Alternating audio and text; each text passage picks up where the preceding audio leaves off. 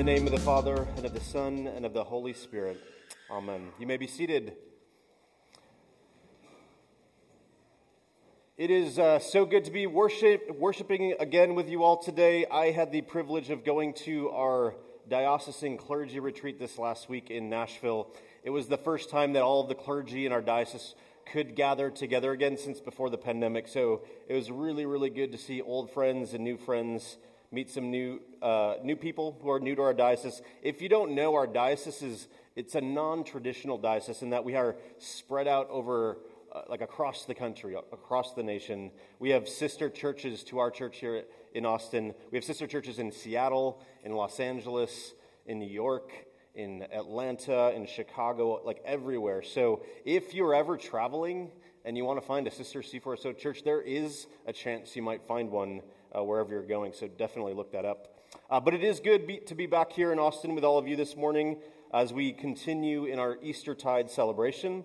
If you are new to Res, uh, welcome this morning. We're so glad that you could be with us today. And for all of you uh, mothers out there, biological mothers, grandmothers, spiritual mothers, uh, happy Mother's Day to you as well. Last week, I asked the question what is the church? What does it mean to join in and participate in life together as a community here at Resurrection. We who find ourselves in between Jesus' death and resurrection and the commissioning of the disciples on one side, and this worshiping community in heaven that we saw around the throne. We find ourselves in this in between.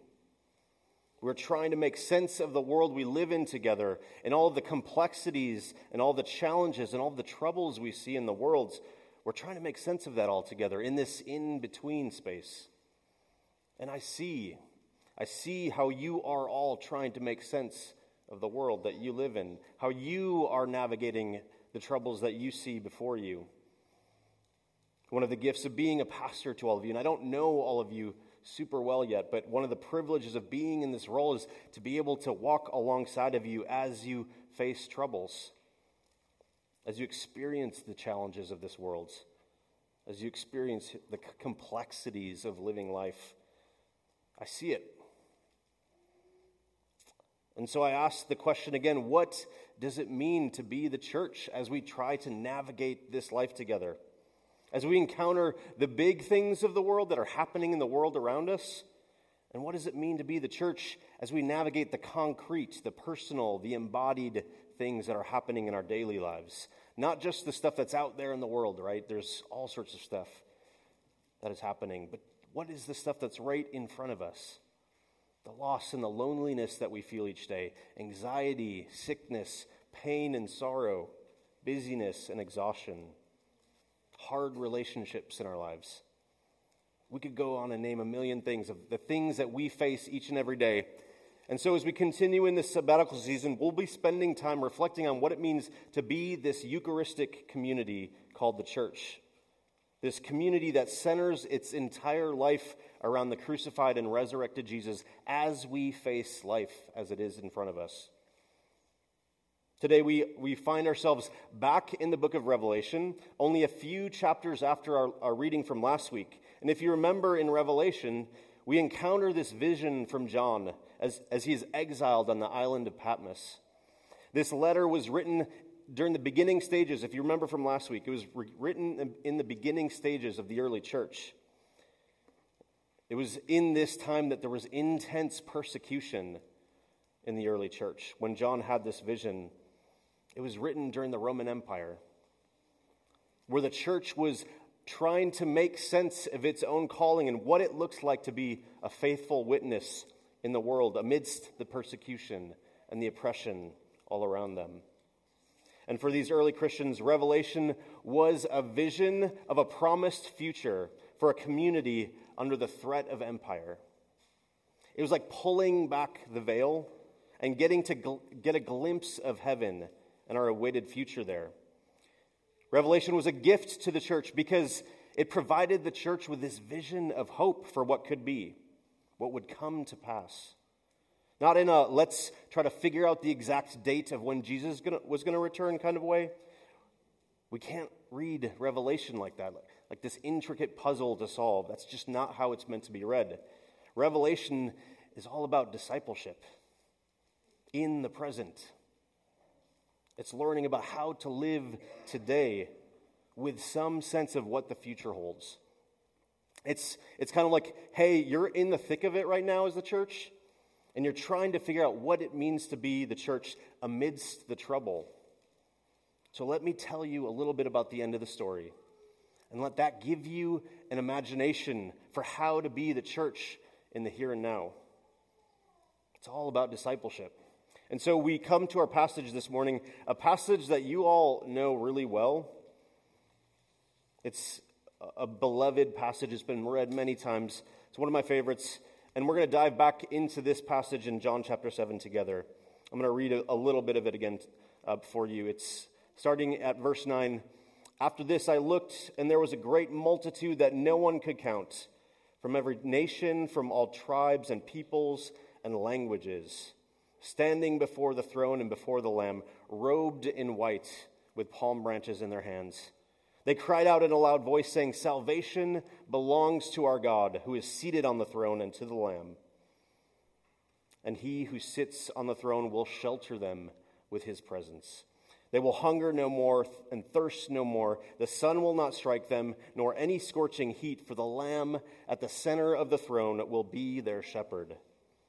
And he will guide them to springs of, water, of the water of life, and God will wipe away every tear from their eyes. And that, friends, is a word for us today, isn't it? That is good news. That vision in Revelation 7. The Lamb will be their shepherd. Sit with that for a minute. Usually, when someone is combining metaphors like this, I cringe a little bit inside. But in this case, I'm, I'm here for it, right? The Lamb will be their shepherd. Jesus is the Lamb of God the one who was slain and rose again for the sake of the world, the Lamb who sits at the center of the throne of heaven. And the blood of the Lamb makes it so that death does not get the final word. Death does not get the final word in this life. As we pray every day, every week in our Eucharistic liturgy, Jesus broke the bonds of death, trampling hell and Satan under his feet. As the veil is pulled back here in Revelation and we catch a glimpse of what is and what is to come, it is revealed that at the end of all things, death has been defeated.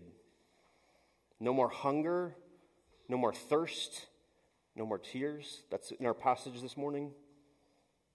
And we, as the church, lay claim to this future.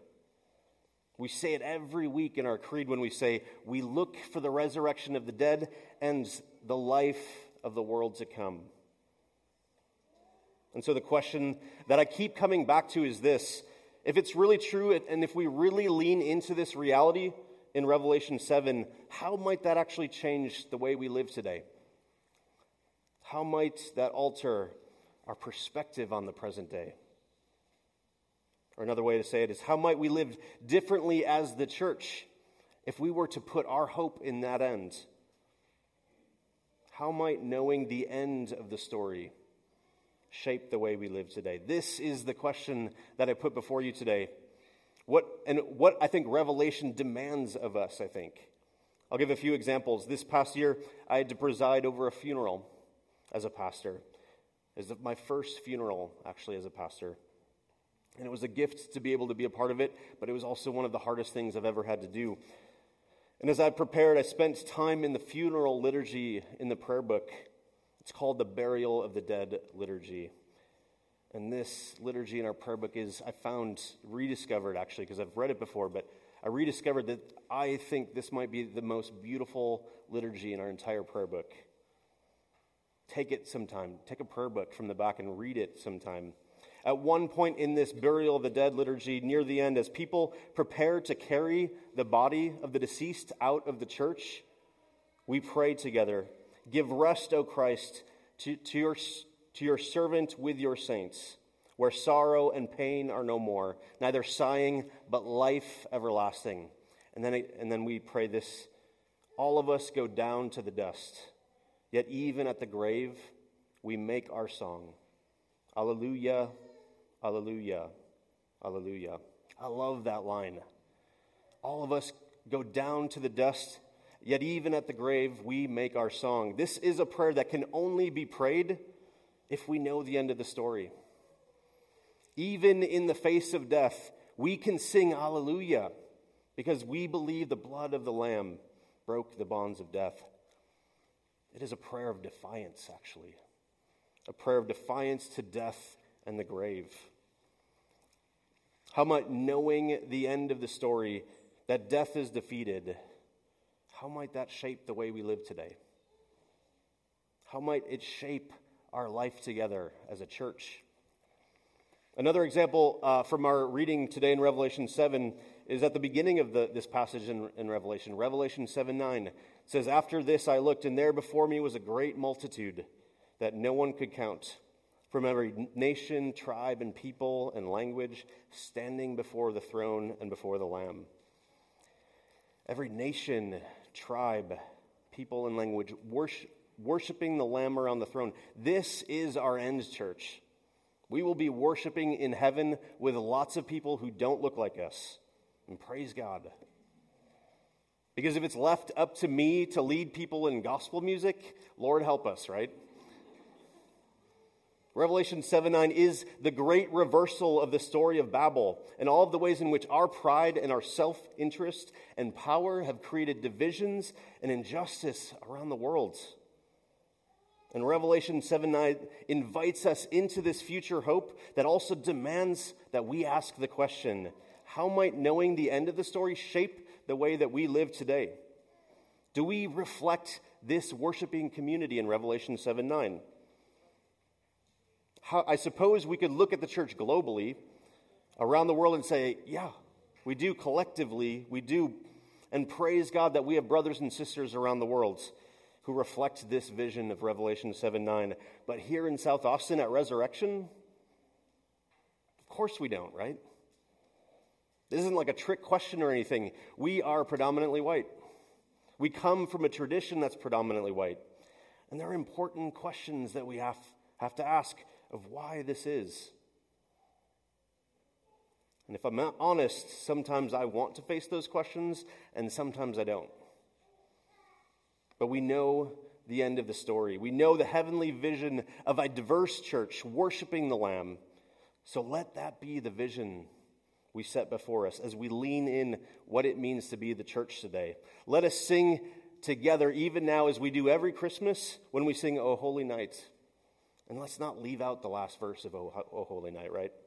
Chains shall he break, for the slave is our brother, and in his name all oppression shall cease. Amen. These are just two examples in our passage for today from Revelation 7, examples of what discipleship can actually look like as a worshiping community for us as the church today. The questions of how Revelation, this, this future uh, hope that we claim, can actually be present to us in how we live today as the church. And the other beautiful reality that we haven't talked about yet from Revelation 7, the other half of this beautifully jumbled mix of metaphors that is so important to ask as we as we think about the end of the story here is that the lamb will be what? Their shepherd, right? John's heavenly vision echoes here the rest of our lect- lectionary readings for today. You probably heard it as, as Ruth Ann was, was reading to us. Uh, that this good promise that we lay claim to as the church that Jesus is our good shepherd. As we face the questions that come at us in life, whether they be, they be questions about facing death or living in a culture of death all around us, or whether they be questions about race and diversity in the church, or anything that else that comes, because we have lots of things that come our way in life, right? We know that we have, in the midst of all of that, we know that we have a God who will shelter us in his presence. Jesus, the Good Shepherd, will, in verse 17, lead us to springs of living water. Jesus, the Good Shepherd, will guide and protect and lead us into this good work of the kingdom and of discipleship. Jesus, the Good Shepherd, will give us everything that we need to do the good and hard work of being the church, which is good news because we need all the help we can get, right? What would it look like for us to be a church that has laid claim to the end of the story for ourselves? How might that shape how we engage as the church? How might that shape how we approach everything? And what would it look like for us to let the Good Shepherd lead? What would it look like for him to let him lead us into this good work? What would it look like for us to relinquish some of that leading that we tend to do ourselves and allow him to guide and shepherd us? For him to protect us? For him to lead us beside still waters? These are the questions I invite you to mull over this week as you go about your days and your weeks, as you go about your life and your work and your inter- interactions with your friends, family, coworkers, all that.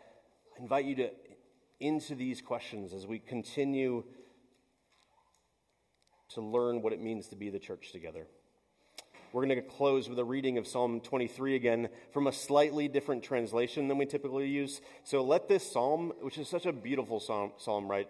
It's a psalm that is often used at funerals, but I don't think it's meant just to be for funerals. So let this, this psalm be the prayer that leads us into this week. If you need to, close your eyes. Let's rest in this psalm together. The Lord is my shepherd, I lack nothing. He takes me to lush pastures. He leads me to refreshing water. He restores my strength. He leads me down the right paths for the sake of his reputation. Even when I must walk through the darkest valley, I fear no danger, for you are with me. Your rod and your staff reassure me. You prepare a feast before me in plain sight of my enemies. You refresh my head with oil. My cup is completely full. Surely your goodness and faithfulness will pursue me all my days, and I will live in the Lord's house for the rest of my life. In the name of the Father, and of the Son, and of the Holy Spirit. Amen.